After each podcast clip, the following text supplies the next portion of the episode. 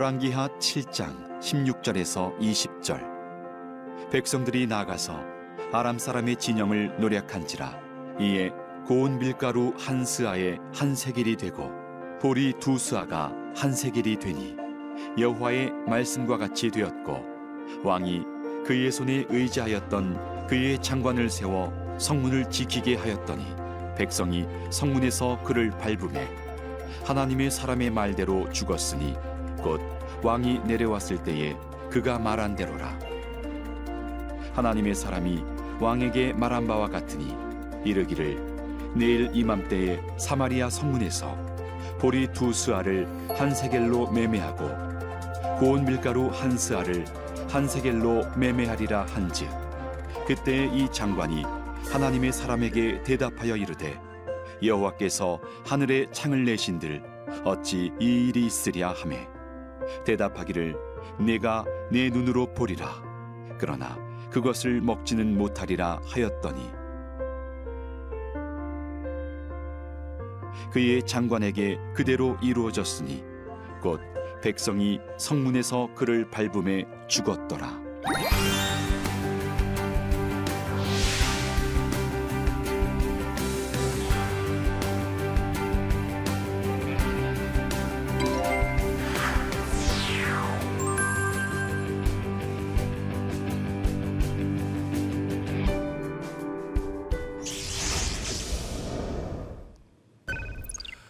안녕하십니까. 어, 서울신대 구약학 명예교수 권혁승입니다. 계속해서 어, 엘리사의 사역과 관련된 내용을 살펴보고 있습니다. 오늘은 다섯 번째 강의로 아람 군대와 관련된 두 사건을 통한 기적의 역사를 함께 나누도록 하겠습니다. 오늘의 포인트는 이렇습니다. 엘리사가 아람 군대와 관련된 두 사건을 통해서 기적의 역사를 이루는데 그 내용은 무엇인가? 두 번째는 이 두 사건을 통해서 우리가 얻을 수 있는 교훈은 무엇인가? 그리고 세 번째로 이 두 사건을 통해서 우리가 배우는 기적의 바른 이해는 무엇인가 하는 내용입니다. 첫 번째 사건은 열왕기하 6장 8절로 23절에 기록되어 있는데 문제의 발단은 이렇습니다. 엘리사는 왕의 정치적 고문 역할을 합니다. 물론 그의 스승이었던 엘리야는 아합과의 종교 전쟁을 벌리느라고 어, 자문 역할을 하는 경우는 거의 찾아보기가 어렵습니다. 오히려 하나님의 능력을 드러냄으로 인해서 아합 왕에게 하나님의 살아계심을 가르치는 역할을 했죠. 어떤 면에서 부정적인 어, 관계를 통해서 하나님을 드러낸 것이라고 하면 엘리사는 부분적으로 선지자의 역할, 왕의 자문관 역할을 하는 어, 일이 회복이 됩니다. 그 중에 하나가 아람 군대가 이스라엘을 침입해 들어오면 어, 군의 진을 치게 되는데 그 진칠 장소를 정확하게 알려주어서 이스라엘이 먼저 공격하게 만드는 것입니다. 아람 군대로서는 속수무책이겠죠. 그래서 이 아람 왕은 혹시 우리 가운데 이런 군사 정보를 전달해주는 간첩이 있는 게 아니냐 그렇게 오해를 합니다. 그런데 이제 그 신하 중에 한 사람이 그런 게 아니고 이스라엘의 선지자가 하나 있는데 엘리사라고 하는 사람이 있는데 왕이 침실에서 하는 말, 어, 말까지도 그대로 그걸 알아가지고 이스라엘 왕에게 고한다 하는 것을 알려주게 됩니다. 아람 왕은 이 말을 듣고 엘리사를 체포하기 위해서 군대를 파견하는데 당시에 엘리사는 도단이라는 곳에 있었습니다. 이 도단은 아, 사마리아 성에서 북쪽으로 약간 떨어진 곳에 있는 도시입니다. 그래서 이 도단성을 포위하게 됩니다. 그럴 때 엘리사를 돕는 사환 하나가 그 광경을 보게 됩니다. 그리고 상황을 설명해 줘요. 아람 군대에 둘러싸여서 이제는 모두가 죽게 됐다 하는 아, 그런 이제 절망적인 상황을 보고 하니까 엘리사는 기도를 함으로 사환의 눈을 열어서 하나님의 불말, 불병거를 보게 해주는 그런 이제 역사가 있게 되는데 다시 말하면 아람 군대보다 더 큰 하나님의 능력과 군대가 우리를 지켜주고 있다 하는 것을 보여준 것이죠. 하나님은 이 땅에 있는 모든 권력, 어떤 권력보다도 더 뛰어나신 분입니다. 우리가 그것을 믿는 것이 바른 신앙입니다. 비록 겉으로 보기에는 우리가 당장 망하는 것 같아도 그 배후에서 우리를 지켜보시고 그리고 때로는 적극적으로 우리를 도와주시는 그런 하나님이 계시다는 것을 잊지 말아야 합니다. 그리고 나서 엘리사는 다시 기도함으로 아람 군대의 눈을 어둡게 합니다. 그래서 그들이 도단성을 포위하고 있으면서 눈이 어두워지니까 갈 바를 몰라 방황하고 있을 때 엘리사가 그들을 사마리아 성으로 이끌어 갑니다. 그러니까 그들이 눈이 어두워져서 사마리아로 유인당한 것이에요. 그렇게 아, 사마리아로 유인된 아람 군대가 성 안으로 들어갑니다. 그때 다시 엘리사는 기도함으로 아람 군대의 눈을 열어 주어서 사마리아 성 안에 갇혀게 된 것을 깨닫게 만들어 주었다 하는 것이 이 엘리, 엘리사가 어, 자기를 잡으러 왔던 아람 군대에게 행했던 기적적인 사건입니다. 이 일의 결말은 이렇습니다. 이스라엘 왕은 사마리아에 갇혀 있는 아람 군대를 쳐버리기로 다 쳐서 죽이기로 어, 그렇게 요청을 합니다. 그런데 엘리사는 이스라엘 왕을 만류하면서 그들을 치지 말라고 하면서 오히려 그들에게 떡과 물을 공급해 줄 것을 지시하고 그리고 어, 정신을 차린 아람 군대를 주인인 아람 왕에게 돌려 보내도록 그렇게 지시를 합니다. 아, 이래서 사건의 결말이 이어지게 만들어지게 되는데 성경은 그 일로 인하여서 아람 군사의 부대가 다시는 이스라엘 땅을 어, 들어오지 못했다라고 표현하고 있습니다. 여기에 아람 군사의 부대라고 하는 번역된 이 원래 히브리어는 גדודי ארם인데 여기에 גדודי ארם이라는 이 גדודי라는 말은 침투한다는 단어이기도 합니다. 그래서 저는 이 גדודי ארם, 아람 군대의 부대는 어, 일반 부대가 아니라 침투를 위한 특수부대다.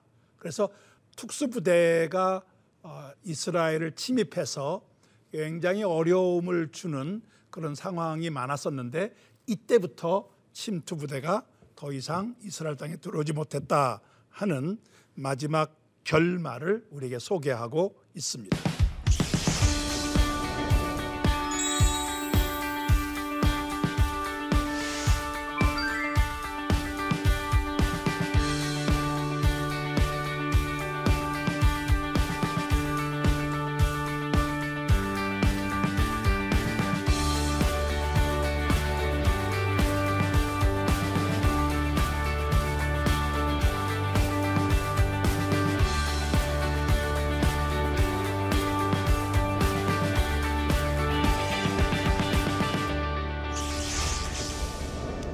번째 사건입니다. 아람 군대가 이제 사마리아 성을 포위 공격하는 내용인데 앞서 살펴보았던 엘리사를 체포하러 왔던 아람 군대 하나님께서 미리 막아 주셨죠. 그러나 이 그 후에 이스라엘을 공격했던 아람 부대 물론 아람 침투 부대 공격은 없었지만은 대규모 전면전은 계속됐습니다. 그럴 때 아람 군대가 사마리아 성을 포위 공격하면서 사마리아는 극심한 기근을 겪게 됩니다. 초점이 여기에 있습니다. 하나님께서 사마리아 성을 포위 공격하는 아람을 물리쳐 줄 수도 있는데 그냥 방치해 두세요. 그리고 오히려 사마리아가 극심한 기근을 겪게 합니다. 여기에 하나님께서는 때로는 아람 군대 자체의 침투를 막아주기도 하지만 때로는 아람 군대 침투를 허락하면서 그들이 사마리아 성을 기근에 시달리도록 포위하게 하시기도 한다 하는 것을. 성경에는 이 기근의 정도가 얼마나 심했는가를 우리에게 소개해 주고 있습니다. 물가가 급등합니다. 재미있는 표현이 나오는데 비둘기 똥 4분의 1갑이 오세켈, 은 오세켈이었다. 여기에 4분의 1갑, 1갑은 2.2리터 정도 되는 부피인데 4분의 1갑이라고 하는 것은 0.55리터입니다. 아마 그 페트병 작은 페트병 하나 정도겠죠 요즘으로 하면. 어, 그런데 그 어, 비둘기 똥입니다. 비둘기 똥이라고 하는 것은 농사 지을 때 비료로 쓰는 어, 그런 목적으로 비둘기 똥을 이제 모으게 되는데 가장 값이 싼 것이었습니다. 근데 그것이 은 오세켈인데 이은 오세켈은 한 달치 봉급입니다. 어, 뭐 저는 요즘 어, 한 달치 봉급이 얼마일까? 뭐 200만 원에서 300만 원 정도 될 텐데 한 200만 원이라고 상상을 어, 상정을 한다고 하면은 비둘기 똥 가장 가치가 없는 그 비둘기 똥 어, 페트병 하나 작은 페트병 하나 정도가 200만 원이에요. 거기에 나귀머리 하나는 은 80세켈이다. 이게 나귀머리라고 하는 것은 어, 가장 값이 비싼 것으로 어, 이제 그 어, 추정되는 어, 항목이라고 볼 수 있겠습니다. 그런데 그 나귀머리 하나가 은 80세켈이라고 하는 것은 16개월 월급입니다. 그러니까 어, 16개월 월급이니까 어, 200만 원 한 달치 봉급을 하면은 3,200만 원이 되는 것이죠. 요즘식으로 하면 물가가 그렇게 급등했다는 것이에요.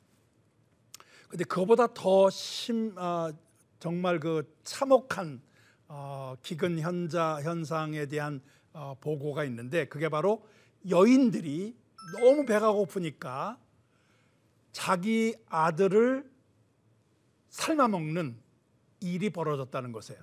그런데 두 여인이 서로 약속을 합니다. 오늘은 내 아들을 삶아 먹자. 그 다음 날은 내 아들을 삶아 먹자. 그렇게 약속을 했는데 그 약속을 어겼기 때문에 두 여인이 싸우는 장면이 나옵니다. 그것을 목격한 왕이 얼마나 참혹했을까 하는 것을 성경은 우리에게 소개해 주고 있습니다. 왕은 엘리사에게 사신을 보내는데 도움을 요청하는 것이 아니라 자기 분노를 표출하는 것이에요. 사바세 아들 엘리사의 머리가 오늘 그 목에 붙어 있으면 하나님이 내게 벌을 위해 벌을 내리실지로다. 그 엘리사의 엘리사가 죽지 않으면 어, 하나님이 내게 벌을 내리시기를 바란다라고 하는 말 이 속에는 하나의 엘리사를 죽이고 싶다는 표현이 들어 있는 것입니다. 그러면서 33절에 보면 이 재앙이 여호와께로부터 나왔으니 어찌 더 여호와를 기다리요 이것이 여호와께서 내린 심판이라는 것을 본인이 알기 때문에 더 이상 여호와를 기다릴 수 없다 하는 절망감을 표현합니다. 분노한 이 왕은 엘리사의 머리를 베려고 자격을 보내게 됩니다. 그 내용이 32절에 아, 나와 있습니다. 여기에 대해서 엘리사는 앞으로 일어날 일에 대한 예언을 하게 되는데 내일 이맘때 하루 뒤에 사마리아 성문에서 고운 밀가루 한 스아를 한 세겔로 매매하고 보리 두 스와를 한 세겔로 매매하리라.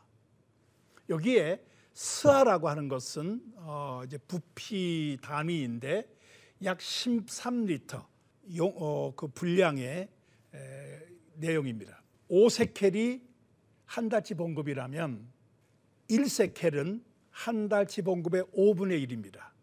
그러니까 200만 원을 하면은 어, 40만 원이 되는 거죠. 그러니까 13리터짜리 밀가루 13리터가 어, 40만 원 한다. 비싼 편입니다. 그렇죠? 밀가루 어, 13리터가 40만 원이다. 그리고 보리 두 수화가 두, 두 수화니까 이제 20, 26리터인데 한 세켈에 매매된다. 뭐 역시 40만 원이죠. 저는 이 한 세켈로 이렇게 이제 두 종류의 내용을 사게 된다 하는 것을 그 자체를 놓고 보면 비싼 게 분명한데 앞서 얘기했던 그 어, 극심한 물가 폭등과 비교하면 말이 안 되는 폭락입니다. 그런데 이제 그 말을 들었던 왕의 측근 한 장관은 이런 반응을 보입니다. 여호와께서 하늘에 창을 내신들 어찌 이런 일이 있으리요. 저는 이 왕의 측근의 불신을 세 가지로 보는데 하나는 창조주 하나님의 능력을 거부한 것이에요. 의심한 것입니다. 두 번째는 하나님의 대언자인 선지자를 불신한 것입니다. 하나님에 대한 불신, 그 하나님이 보내시는 대변인 역할을 하는 엘리사에 대한 불신. 하나는 보이지 않는 하나님의 불신이지만 하나는 보이는 하나님에 대한 불신일 수 있어요. 그런데 이제 이런 불신의 원인이 뭘까? 저는 그것을 자기의 판단과 자기가 설정해 놓은 기준 그것을 앞세웠다 하는 것이에요. 내 계산, 내 판단, 내가 가지고 있는 상식적인 것에 근거를 두다 보니까 어, 하나님께서 이루실 일에 대한 수용이 가능하지 않았던 것이죠. 엘리야가 그 말을 듣고 이런 이렇게 선포를 합니다. 내가 내 눈으로는 볼, 볼, 보리라. 그러나 그것을 먹지는 못하리라. 아, 이것이 엘리사가 엘리사가 예언한 내용이고 그리고 그 예언 내용을 들었음에도 불구하고 불신했던 한 장관의 모습입니다. 이야기는 이렇게 전개됩니다. 성문 어귀에 있었던 네 명의 나병 환자가 있습니다.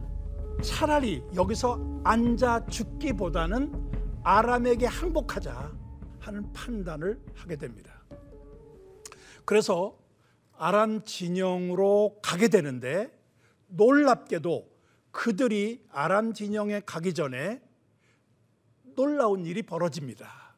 성경에 의하면 아람 군대에게 병것 소리와 말소리와 큰 군대 소리가 들려오게 됩니다. 모든 아람 군대가 그런 어, 큰 군대가 진격해 오는 소리를 듣게 된 거예요.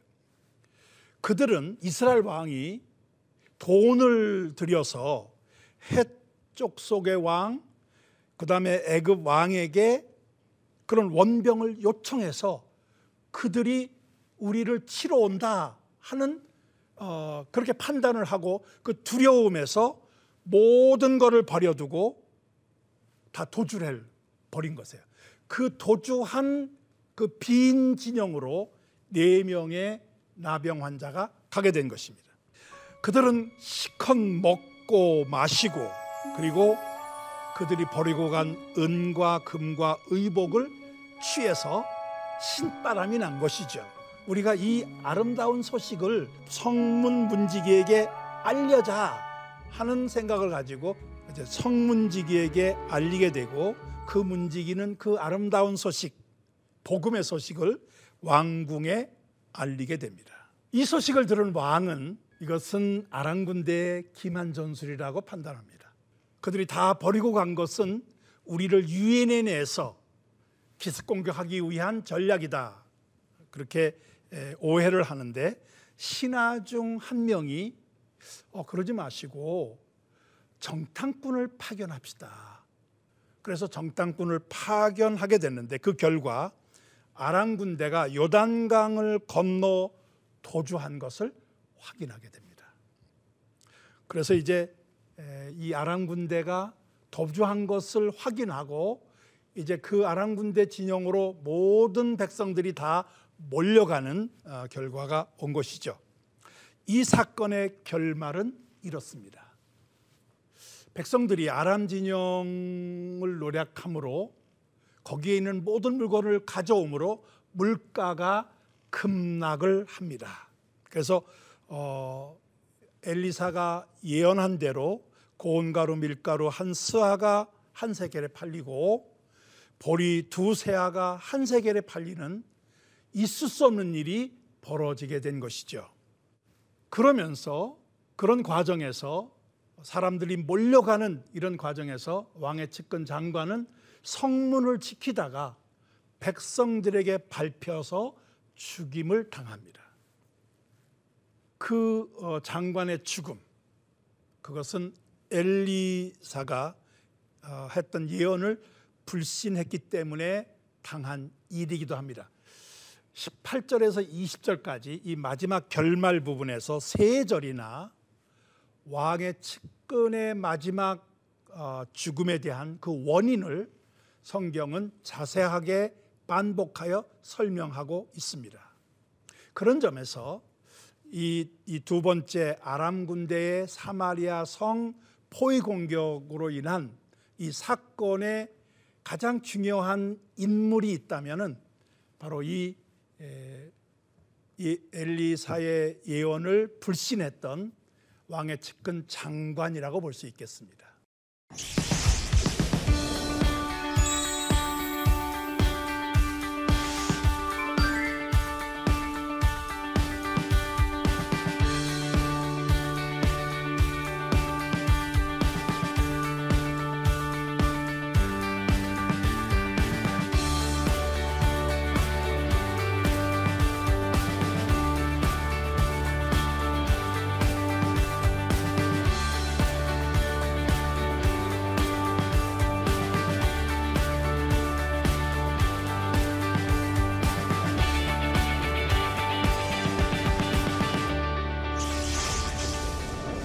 저는 이 두 사건을 통해서 어, 우리가 바른 어, 기적 이해를 할 수 있다고 보는데 이 두 사건 모두 아람 군대의 공격과 관련이 있습니다.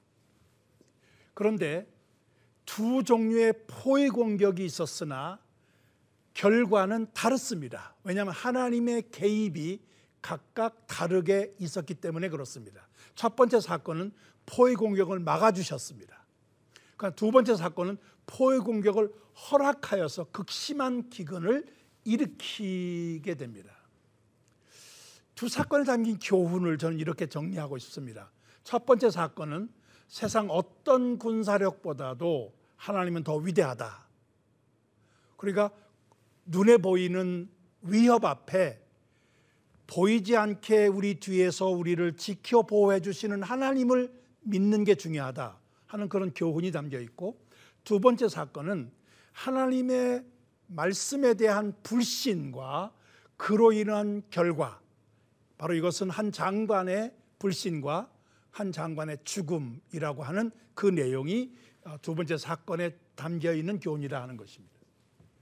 여기서 우리는 바른 어, 기적 이해가 가능하다고 봅니다. 기적은 하나님의 필요에 의해서 하나님이 주도하신 것이에요. 우리가 요청한다고 되는 게 아니라 하나님의 주도권을 이루어진 것이다. 물론 거기에는 우리의 상황이 전제되어 있습니다. 그러나 우리의 상황 전제가 기적을 가져오는 게 아니라 그런 상황을 하나님이 주도적으로 기적을 통해서 개입하신다는 것이에요. 두 번째는 그런 기적의 하나님은 여전히 창조 질서를 지키시는 분이다. 그 말은 기적은 예외적인 것이지 정상적인 게 아니라는 것입니다. 창조하신 하나님의 질서가 그대로 유지되기를 원하시지만 그러나 하나님께서는 그런 질서 속에서 필요하면 질서를 무너뜨리는 기적을 일으킬 수 있다는 것입니다. 그런 점에서 기적은 하나 어, 기적의 하나님은 인간에게 더 큰 영역을 맡겨 주셨다. 그러니까 기적이 필요한 시간도 있지만 그것보다 훨씬 더 많은 시간은 우리가 우리를 돌봐야 된다 하는 것입니다. 오늘 우리에게 주시는 적용점을 함께 살펴보고자 합니다. 첫 번째, 세상 어떤 세력도 하나님을 넘어갈 수 없습니다. 하나님을 이길 수 없다. 그래 이 신앙에 분명하게 서 있어야 되겠다 는 것입니다. 두 번째는 불신앙의 본질. 그것은 자기 판단과 기준을 앞세우는 교만이라는 것입니다. 결국 불신의 근본 원인은 자기 자신을 앞세우는 교만이다. 불신과 교만이 연결되어 있다 하는 점을 우리가 늘 놓치지 말아야 되겠다는 것입니다.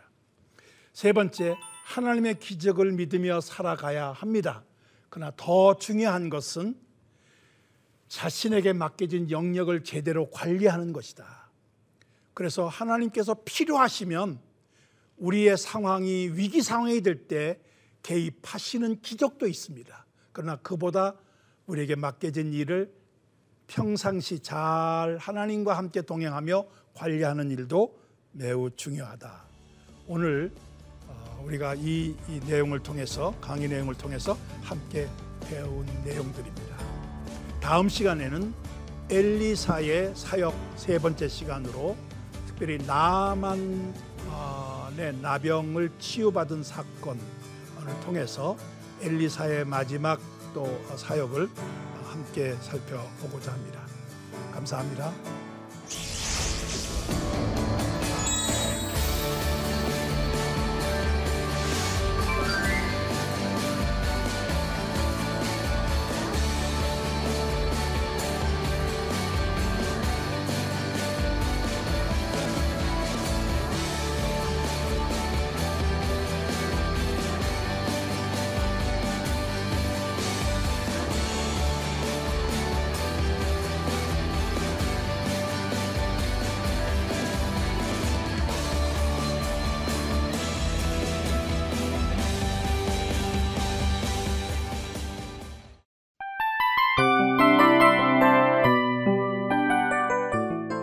이 프로그램은 청취자 여러분의 소중한 후원으로 제작됩니다.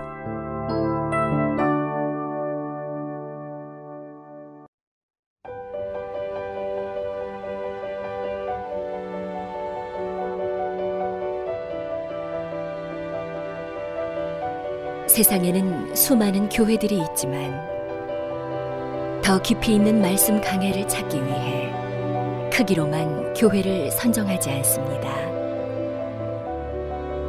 보다 좋은 영적 콘텐츠를 더 많이 나누기 위해 방송비를 받지 않습니다.